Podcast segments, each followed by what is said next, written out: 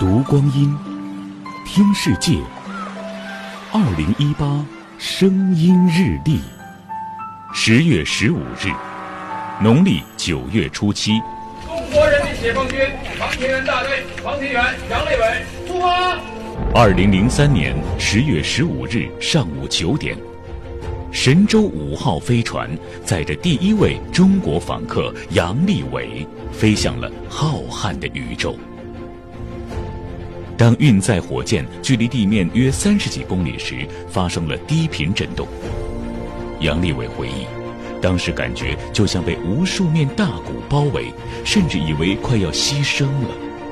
而当时，地面指挥大厅就像被凝固了，直到火箭整流罩打开，一缕阳光透过舷窗照在杨利伟的脸上，他眨了眨眼睛。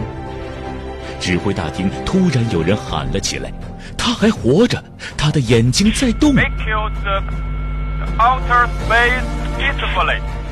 我对航天这个，特别是首次的这种飞行，这种意义，那么应该说，它可以忽略掉所有的这一切。我觉得去实现一个民族的千年的飞天梦想，对我们来讲，你搭到里边也是值得的。神舟五号。在绕地球飞行十四圈之后，顺利降落在内蒙古空旷的草原上。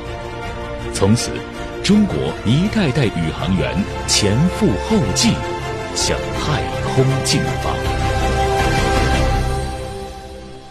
二零一八，声音日历，关注阿基米德声音日历社区，聆听更多岁月流声。